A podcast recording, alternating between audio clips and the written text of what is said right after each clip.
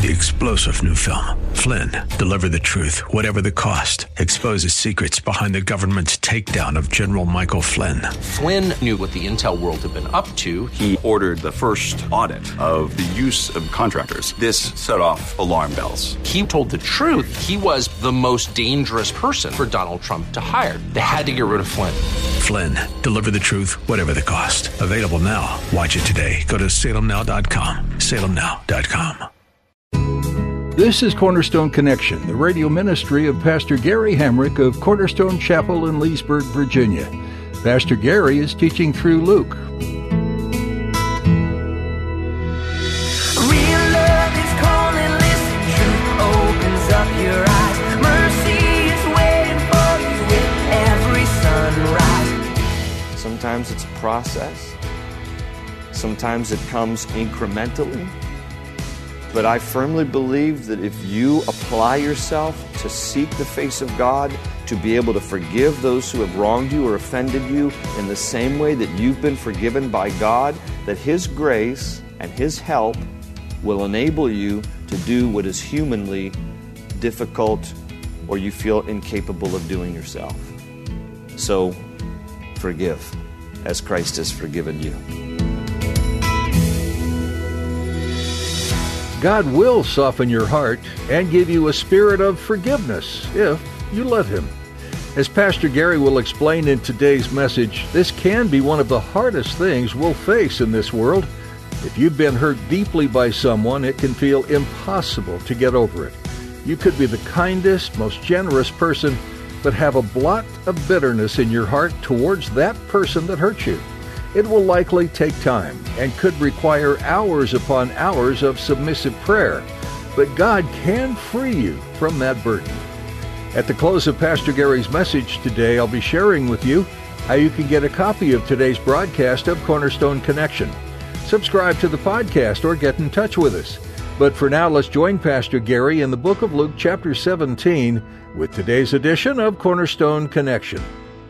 All right, we're here in Luke's Gospel, chapter 17.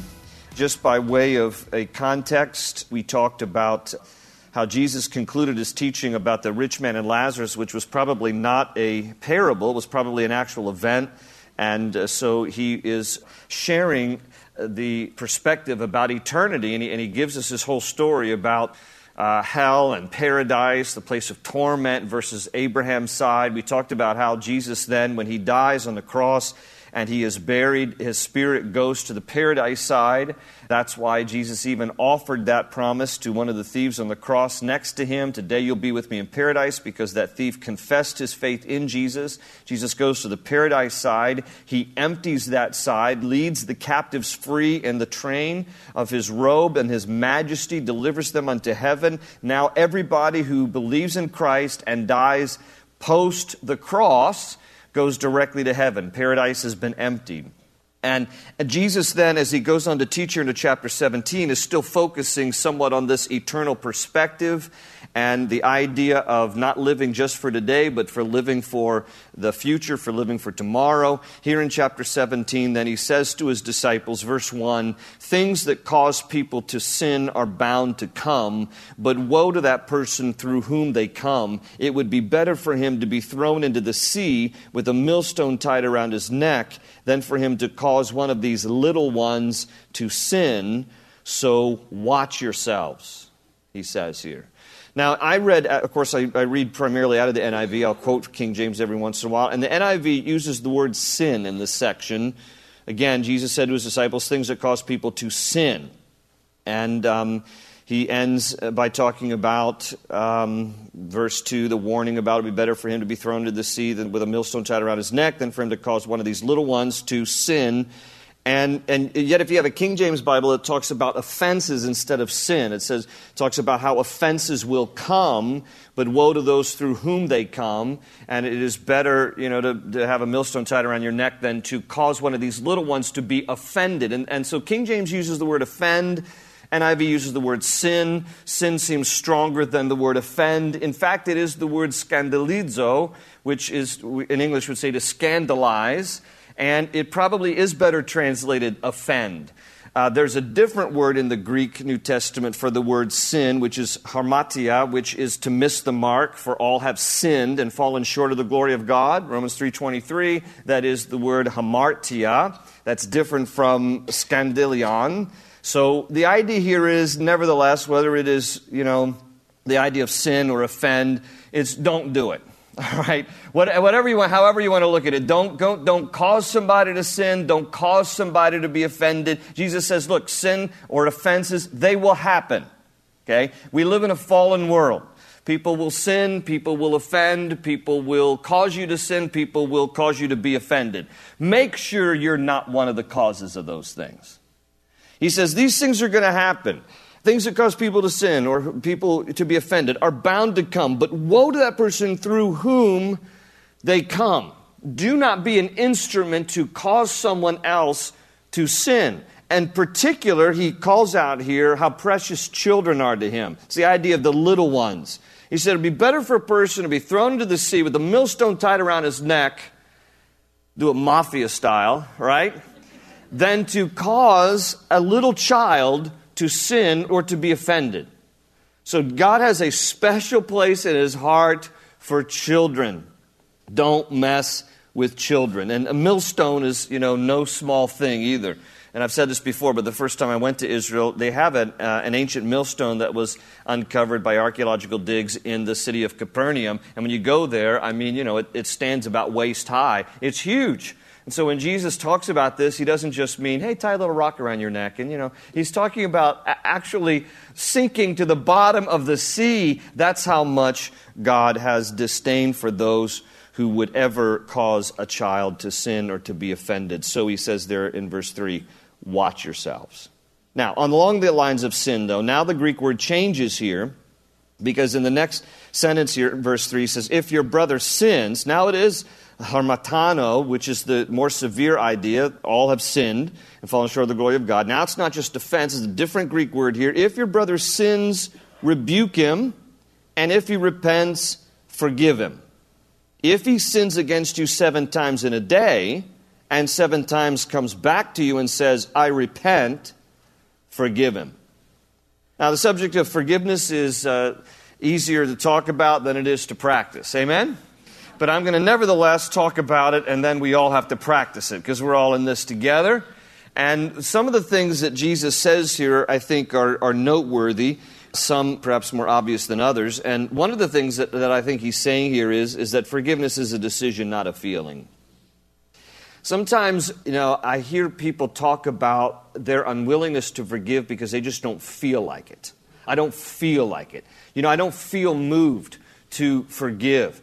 Now, there's a difference between forgiving as a matter of a decision and forgiving because you actually do feel like it. But the idea is that even when we don't feel like it, we have to forgive as a matter of a decision. And then, the feelings will come because God will give us the grace to actually walk in that forgiveness. But sometimes we just, as a matter of discipline, have to say, and a decision, I forgive. I think it's probably better if you're able to offer forgiveness when you actually sincerely feel it. But if you know that is not going to come as quickly, then it is better just to make the decision to forgive and trust the Lord to bring the feelings behind. Because forgiveness is a decision. It is not a feeling. Jesus doesn't say here, after you rebuke your brother, if he repents, forgive him because it's convenient. Forgive him because you feel like it. Forgive him because whatever. He just says, do it. Just do it. It's a decision. And then he talks in here about if he sins against you 7 times a day and 7 times comes back to you and says, I repent, forgive him. Look, if somebody did that to you, probably after the 2nd time, 3rd time maybe if you're gracious, okay, let's say even 4 times, you might stop them in their tracks and say, I'm kind of tired of doing this. I really don't want to do this anymore.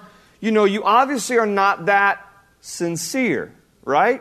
And I think one of the things that Jesus is teaching us here is that we don't get to judge another person's sincerity when they ask for forgiveness. We must simply forgive as often as necessary. It is legitimate to wonder. It is legitimate to question. I'm not sure you really mean this because you keep coming back to me time after time after time. But the obligation that we have is to forgive. We have to let God deal with them whether or not they are sincere. We just have to forgive as often as necessary. Now, as he moves on here, and I got a few more points in this, but I want you to see it tied together. Verse 5, the apostle said to the Lord, increase our faith. Now, that's a legitimate request, because after Jesus just gets through saying this much, if your brother sins against you, go and, call him out. And if he repents, forgive him. And if he keeps doing this 7 times, I want you to forgive him every single time. And the disciples are like, you're going to have to help us with this. That's what they're saying there. They're like, increase our faith, because we're going to need faith to do this. You're absolutely right. You're going to need a new level of just trusting God to do what seems to be unnatural or uncomfortable in our human nature. And so it's legitimate. They're like, go increase our faith. And Jesus then replies here, if you have faith as small as a mustard seed, you can say to this mulberry tree, be uprooted and planted in the sea, and it will obey you. Now, have you ever heard that verse out of its context? Have you ever just heard that verse applied to the whole idea of faith? Like, we all need to have faith, and we need to have more faith. And if you have the faith of a mustard seed, you can say to this mulberry bush or this mulberry tree to be uprooted and planted in the sea, and it'll happen. And the idea, though, is in its context, it's not just talking about developing deeper faith. The context is in relation to the need for us to be people of forgiveness. So in the context here, listen, a mulberry tree, if you do any studies about mulberry tree, and I did a little bit just because I wanted to know, obviously that's my job, so I'm trying to dig out scripture and understand things a little bit better. But this is what I found out, that a mulberry tree, among all the trees, has particularly a deep root system. Very deeply rooted. Now, when I've read this verse years ago as a young Christian, I would read this verse and, did you ever practice this kind of thing? Did you ever, there's another place where Jesus talks about you can say to this mountain, be removed, and, throw it, and it'll be removed. Did you ever just, when nobody was looking, did you ever just kind of like tell a tree or tell a mountain, just kind of speak to a mountain? Did anybody else do that besides me? Just like, all right, I'm going to test this. Tree, go to the ocean. And then it just sits there. And you're like, man, I don't even have the faith of a mustard seed. This is ridiculous. I am completely faithless. And Jesus said we should do this. Now listen, okay, context is everything, okay? Do you think for a moment, just think for a moment, do you really think Jesus is just going around saying, hey, if you just ever indiscriminately want to uproot a bush or a tree, this is how you're supposed to do it? That's not what he's saying here. What he's saying here, remember, Jesus is all about parables. He's all about taking real things to illustrate deeper spiritual truth. In its context, what Jesus is really saying here is that the deep roots of bitterness or unforgiveness can be uprooted with a little faith. That's the context here.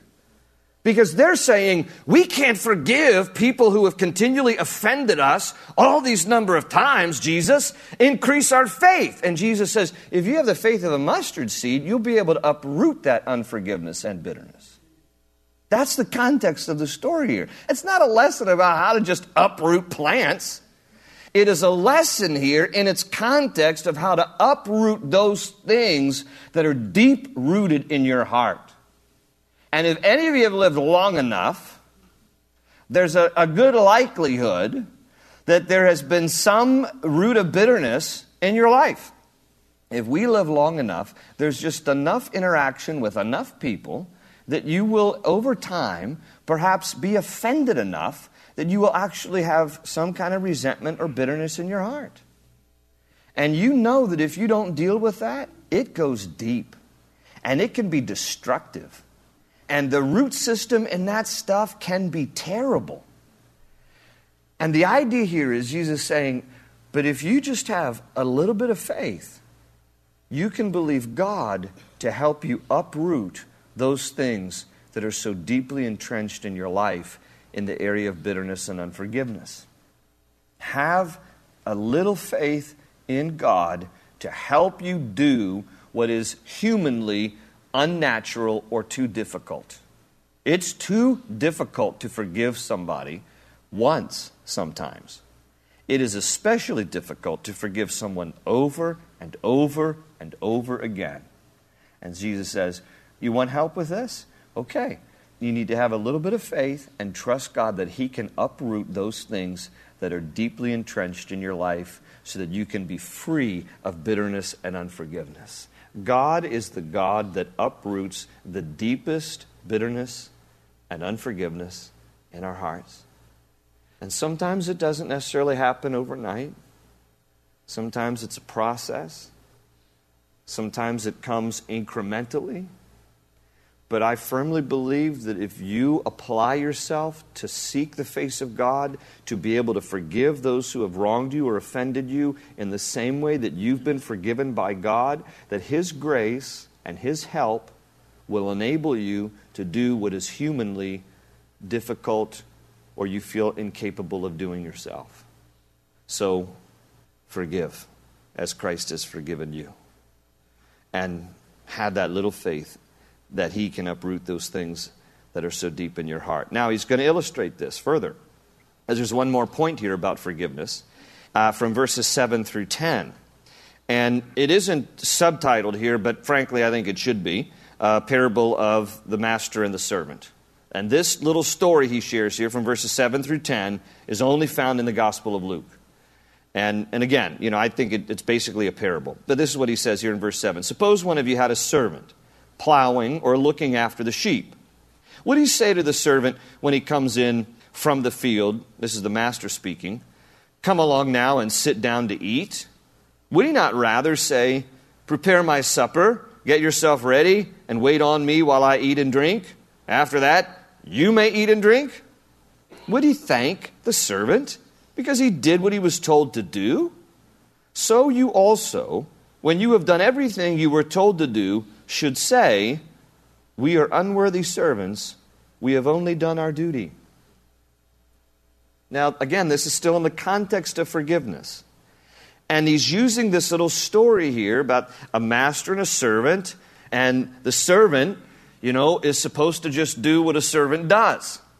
And the servant is supposed to wait on the master, and the servant is supposed to, you know, to make sure that the master is, you know, taken care of, and that's just what he's supposed to do. He's not supposed to be thanked for it. He's not supposed to reverse the order or reverse the roles here. He's just supposed to do what a servant does. And in the area of forgiveness, I think the point that he's making here is don't lord forgiveness over someone. Simply see it as your humble duty. He's basically saying, look, you know, we are all the servants in the story. And God is our master. And when we exercise forgiveness towards someone, we're not to lord it over them. We're just to do what servants of Christ do. We do those things that are right and honor the master. And we don't do it to be thanked, and we don't lord it over somebody. You know, if you would be more sincere, I'd forgive you. Or if you would just say it an eighth time, maybe. You know, or any of these kind of things. But we just need to, I forgive you. And do that as a matter of humble duty because we're followers of Christ and as servants of His, that's what servants of His do. All right, on to the next section here. Verse 11, it says, 10 healed of leprosy. That's the subtitle in my Bible, probably in yours. This, again, is only found in the Gospel of Luke from verse 11 to verse 19. Let me read it. It says, Now on His way to Jerusalem, Jesus traveled along the border between Samaria and Galilee. As He was going into a village, 10 men who had leprosy met Him. They stood at a distance and called out in a loud voice, Jesus, Master, have pity on us. And when He saw them, He said, Go show yourselves to the priests. And as they went, they were cleansed. One of them, when he saw he was healed, came back praising God in a loud voice. He threw himself at Jesus' feet and thanked Him, and he was a Samaritan. And Jesus asked, Were not all 10 cleansed? Where are the other 9? Was no one found to return and give praise to God except this foreigner? And then He said to him, Rise and go, your faith has made you well. So there are these 10 lepers. They see Jesus from a distance. It says, from a distance, they cry out in a loud voice, Jesus, Master, have pity on us. That was required because if you were a leper in that day, you had to actually be a part of a colony that was outside of the camp. You couldn't live with your family anymore. You had to be quarantined, basically. You had to always walk around unclean, unclean, announcing yourself. Tradition says that the lepers would have to have bells on them so that you could hear them coming from a distance, that you could, not be around them. We learned much later that it wasn't as contagious as they thought in the day, but it wasn't until 1873 that the causative organism was discovered. It's now called Hansen's disease, named after the doctor who discovered the bacteria. There's a whole cocktail of antibiotics and prescription medication now so that leprosy is virtually annihilated in the United States, at least. Some third world countries still have leprosy. But it was a terrible skin disease. We've talked about it before. I won't go into the detail of it except to say, in the context of this story, which again is only found here in Luke, you have 10, and Jesus says to them, go show yourself to the priests. Now, it's different. Sometimes he'll say the word, they'll be healed. Sometimes he lays his hands on the sick, they're healed.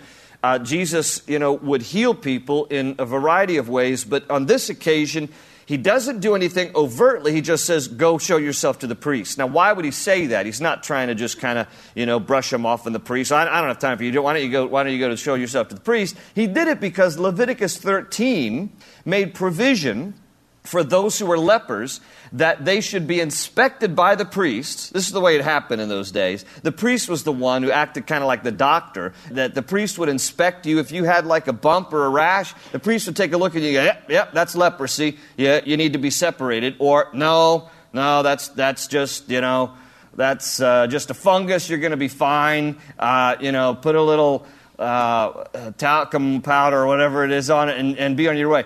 But the priest was the only one who could give a certificate that someone was cleansed from leprosy. Now, the deal is no one had ever gotten one of those certificates because nobody had ever been healed up to this point of leprosy. But the provision, nevertheless, was made in the Levitical law.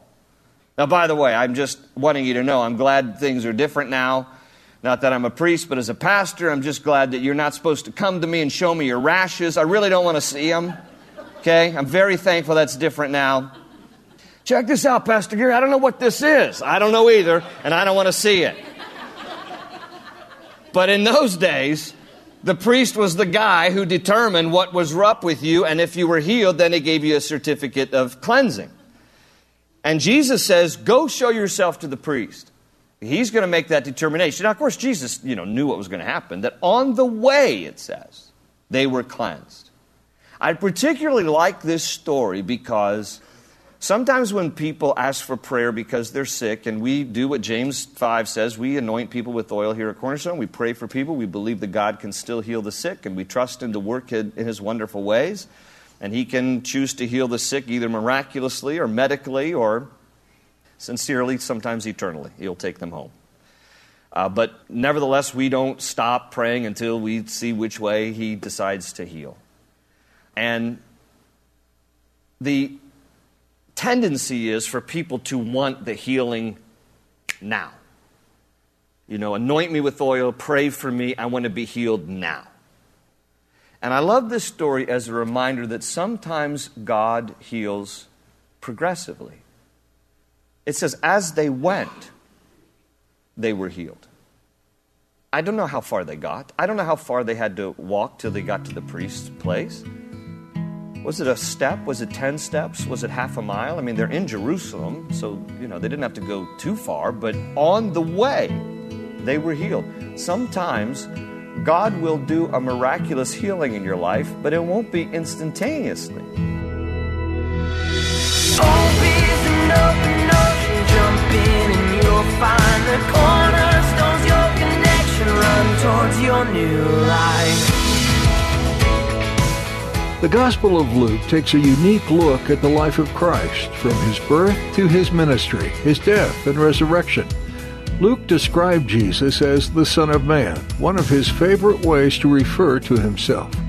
Jesus was God in human form, showing all of us what it means to live a completely sinless life.